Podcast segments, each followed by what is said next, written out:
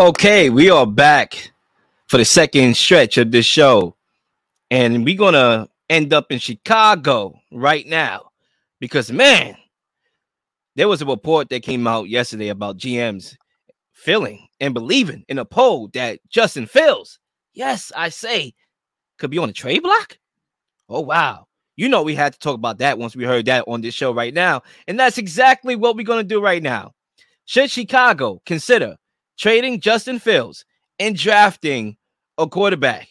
And Zach, I would love to do the honors here because I think for me, when I sat back and I watched that Super Bowl, that Super Bowl showed me a blueprint. And matter of fact, blueprint is an understatement. Blueprints of how you can win with narratives that was said that you can't win before with. For example, quarterbacks that are not on a rookie deal. Patrick Mahomes showed that you can be a quarterback on your second contract in a mega contract and still win the chip. It comes down to, like I said before, economizing your cap and making use of the draft and drafting well and surrounding that quarterback with as much talent as possible that you can afford. Another stigma and narrative that got shot down was a quarterback that's running RPOs. He can't win a chip. Um, well, you could argue that Hurts should have won a championship because he played like a champion. He should have. So if I'm the Bears and I care, if I'm the Bears, I am not trading away that pick for what? Right? Unless that guy that I could draft name is Jesus, I'm not doing it. If this was Trevor Lawrence before, you know, actually during the hype of, oh, this is the next guy, the Peyton Manning, then maybe I consider it. But there's no guy that I know of that's like going to be a Tom Brady type of guy. Good players in the draft, of course. You always have gems. You got to find them. But why find them when you have one on your team in Justin Fields who you can win with? Just like the Eagles did with Jalen Hurts. Because I'm not going to lie. I'm not going to cap. I am a quarterback guy. But I have not always been 100% accurate. For the most part, you can trust my judgment when it comes to quarterbacks, but I have not always been right. I didn't believe in Jalen Hurts when he was drafted. I didn't believe in him in his second year on the team. I said to myself, I'm going to rank him 25 in my quarterback list heading into this year. Guess what? He should have won MVP. Uh, it was debatable. I, I, think Mahomes deserved it, but he could have won MVP. You could argue, minus the two games he missed, he could have won MVP. The reason why I bring that up is because Jalen Hurts in year two. Oh, don't get me wrong. I was hating on the guy. I had a reason to question him. Let's go to the numbers here. Jalen Hurts last year, 61.3 completion percentage, 16 to 9 touchdown to interception ratio, 87.2 rating. Sounds familiar? Yeah, it does. Because Fields this year, his second year, 60.4% completion percentage, 17 to 11 touchdown to interception ratio, 85.2% rating. Numbers are identical. Now, what happens? Lynn, where you going with this? Where I'm going is that the Eagles said, you know what? Instead of us moving on to get a Aaron Rodgers, to get a Russell Wilson, who clearly was on the trade block, we're going to invest in Jalen Hurts and build the team to surround him with talent. We are going to trade for AJ Brown and give him a necessary shot to show what he's capable of. And guess what? He did just that, almost won the Super Bowl. So if you're the Bears, the blueprint is there, the foundation is there. Go ahead, copy. Just like you was just like, you know, anybody who is in a classroom and don't know the answers to the test. Okay, it's answer B. I'm gonna copy the blueprint. They need to do that with Justin Fields, and I'm gonna answer it that way.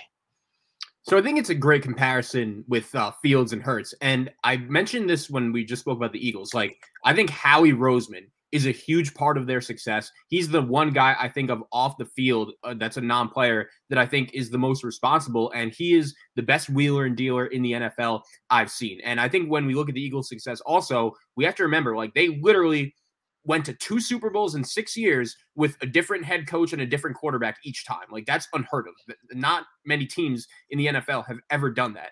And I just think back, like I agree with you. I think Justin Fields is a franchise quarterback, and if I were the Bears, I would have no interest in trading him. I don't see a guy uh, in this draft that that I feel confident is better than him. The issue is I don't trust Ryan Poles to make that same judgment. And I just keep thinking back to when he first got the Bears GM job, like literally his introductory press conference. The first thing he said is, We are going to run the North. When the last time I checked, the Chicago Bears, besides that one double doink year with Mitch Trubisky, they haven't been even relevant. The Packers have run this division for the past 10, 15 years. And when you when you're in a spot like the Bears are right now, you know, you're about to have the number one pick in the draft. You have the most cap space in the NFL. It would make a ton of uh, sense to me to sign Tony Pollard, maybe sign a Jakobi Meyers or a Mecole Hardman type, uh, do some work in the draft, you know, really make uh, sign the left tackle, you know, really give Fields a chance and put him in a position to succeed. But I don't trust Ryan Poles like I trust Howie Roseman. Like you said, you know, just copy the test answers. Unfortunately, it's not that easy. Like you got to have a GM that knows how to do that. And I don't know if Ryan Poles is going to be that guy. I mean, let's not forget the Dolphins lost their first round pick because of the Tom Brady, Sean Payton tampering scandal. So there are only 31 first round picks in this year's draft. So the Bears, as the team that owns the first pick, you would think, oh, they have pick 32, right? You know, that's technically a first round pick. Oh, oh, wait, they, they traded it to the Steelers for Chase Claypool. So the Steelers have the 32nd pick in the draft. And we saw that Chase Claypool, did he even suit up for the Bears? I don't even know.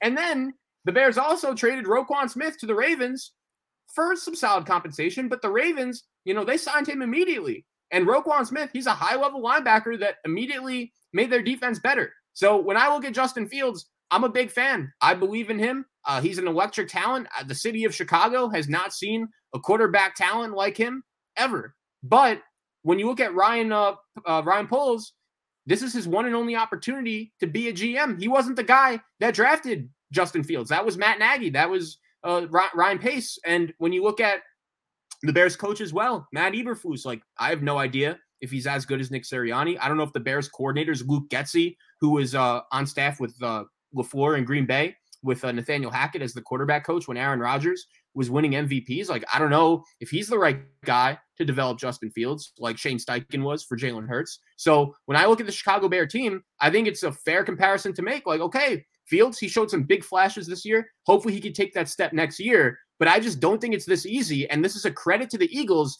just how good of a position they put Jalen Hurts in to succeed. I have no reason to trust that the Bears are going to do the same thing with Justin Fields and maybe they just hop off.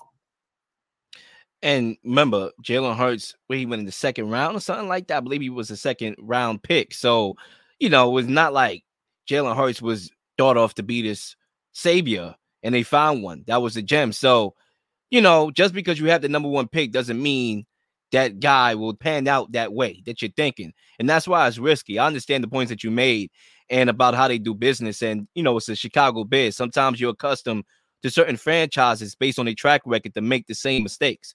But I think it's a time and place for everything. It's a time and place to change the way how you've done business in the past and see the guy that you have in your room in Justin Fields, who, yes, can he get better? Sure, he can get better as a passer for sure. But give him a shot. Add some talent. How about you get aggressive in the free agent market and trade for Mike Evans, right? You have a think it was a third rounder. I believe it's a fourth rounder they have that they received in the Robert Quinn trade. And they have a conditional third rounder that could turn into a second rounder. Put it packaged together. Get you Mike Evans. The Tampa Bay Buccaneers could be in a rebuilding phase. Use that, get you Mike Evans, trade that pick, get you some more assets, build this team, build this roster, and give Justin Fields a shot. What are you judging on? How could you judge with a team that number one wide receiver is Darnell Mooney, who I like. I like Darnell Mooney.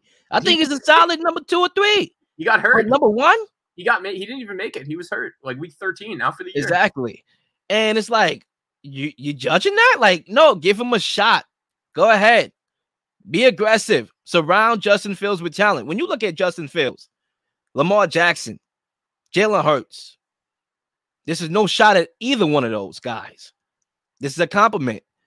Their skill sets are similar. Like from a skill set perspective, the only thing that really separates these guys is accomplishments. Lamar Jackson, MVP. Jalen Hurts, he went to a Super Bowl. But outside, if we didn't know these things, if we didn't know Lamar Jackson was an MVP, we didn't know that Jalen Hurts could lead his team to a Super Bowl, and we was just watching these three guys on the field, we'll say they have all similar skill sets. They all look alike. So yeah, you have a guy, use him, build around him. It's not going to be perfect, right? He's not a perfect quarterback, but he doesn't need to be. If you build the right team for him not to be, and reap the benefits of your hard labor. So yeah, I'm saying keep Fields and trade that pick.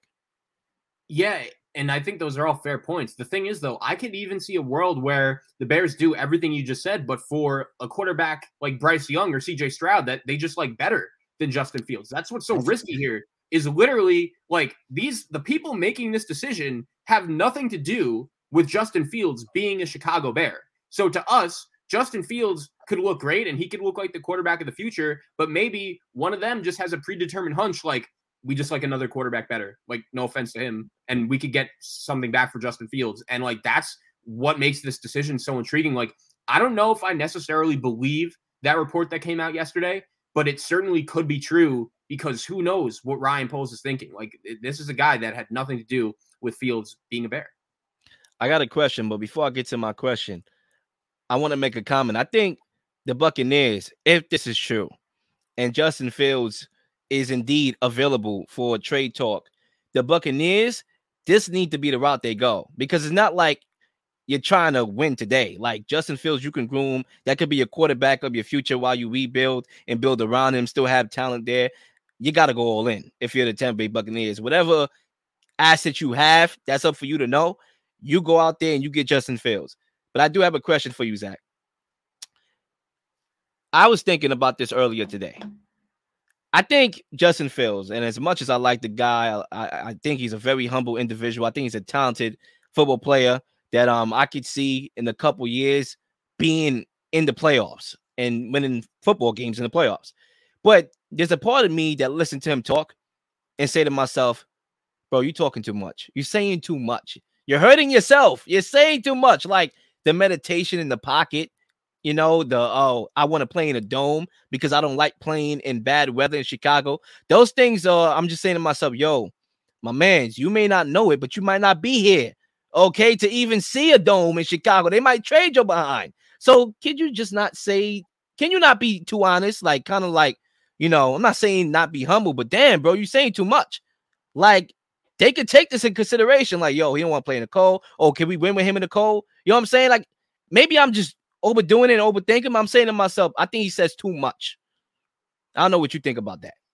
Yeah, that's interesting. I, ha- I, haven't really thought about it. I did hear a little bit from Fields uh, at Radio Row during the Super Bowl talking about, you know, he got a bunch of questions like, have the Bears communicated with you by any means in regards to this decision? And he was he was just keeping it real. Like he didn't say a ton, but you know, gave professional answers, was honest. Uh, you know, he, I, it's just such a fascinating situation to me because I just we just don't know a ton about the people who are making a very important decision. Like I, I, I think I said this to you a few weeks ago, and I, still believe this. I think the Chicago Bears, like when we're talking about, you know, the Super Bowl's over, we're officially in off-season mode. The free agency is going to be here in a month. Like when we think about the NFL offseason and who are the teams that we need to be watching closely in terms of their decision making and what they're doing, I would put the Chicago Bears at number one on that list because with this decision and the amount of cap space they have, especially with guys in Matt Eberflus and, and Ryan Poles, we just don't know a ton about. Like the microscope is officially on the Chicago Bears, and they are probably the team I'm watching the most this offseason because of these decisions that need to be made. They control the offseason. They control the most important part of the offseason, the draft. They have the cards, they have the ace card. So they're going to dictate everything that happens after their pick. If they decide to use it, if they decide to trade back, they dictate how the offseason is going to really, really, I won't say kick off, but they are going to kick off the most important part of the offseason, which is the NFL draft. So, right. yes, I agree with you 100%. Like, there is a world where the Chicago Bears are next season's uh, Jacksonville Jaguars. And Justin Fields, just like Trevor Lawrence, takes that next step and they're in the playoffs winning games. But we just don't know if Matt Eberflus is Doug Pederson. He's probably not. So that's why it's so hard to win in the NFL. It's tough because obviously, if I'm the Biz, right, I'm I'm considering everything. I, I don't want to make it seem like this is not something that you do your due diligence. You need to do your due diligence all the time. So even if I got Fields in the room, I'm just not only going to commit to him, I'm going to do my due diligence. I'm going to look at CJ Stroud highlights. I'm going to go to the scouts when he goes to his pro days and, and different events, scouting combine. I'm doing my due diligence before I make a move. I'm not going to make a move tomorrow. I'm going to do my due diligence. You should. But also, I think as I'm trying to get back my train of thought, damn it. Oh, yes. Perfect. There was a lot of instances where you look around teams that really felt that they needed to go for a new upgrade at quarterback in the draft. The Jets come to mind when they decided to move on from Sam, and then they they could have used that pick to draft a really good player, and they got Zach Wilson, who they thought was the guy, the Patrick Mahomes like guy, the Aaron Rodgers like guy. We saw how that happened. Um, the Arizona Cardinals is a name I should have started with when they had the number one pick overall. They drafted Josh Rosen. The next exact year, drafted Kyler Murray. Now, obviously, Kyler Murray's a better football player than Josh Rosen. And even though you don't like Kyler Murray, I'm pretty sure you would concur with that. But still, like it's like that pick is so valuable that you can always find a great player in that draft, you know, that's not a quarterback potentially, like a Jamal Chase, like a Michael Parsons. So that's what makes it fascinating. But it feels like it's not the guy. We're gonna come back to that pick and be like, yo, you could have got this guy. CJ Stroud becomes the next guy. That's why these these questions are tough to answer, even as a guy on the outskirts looking in, and us, you know, on the show talking about it. It's really compelling. But I think all in all, to drive us home, I think they should stick with Fields.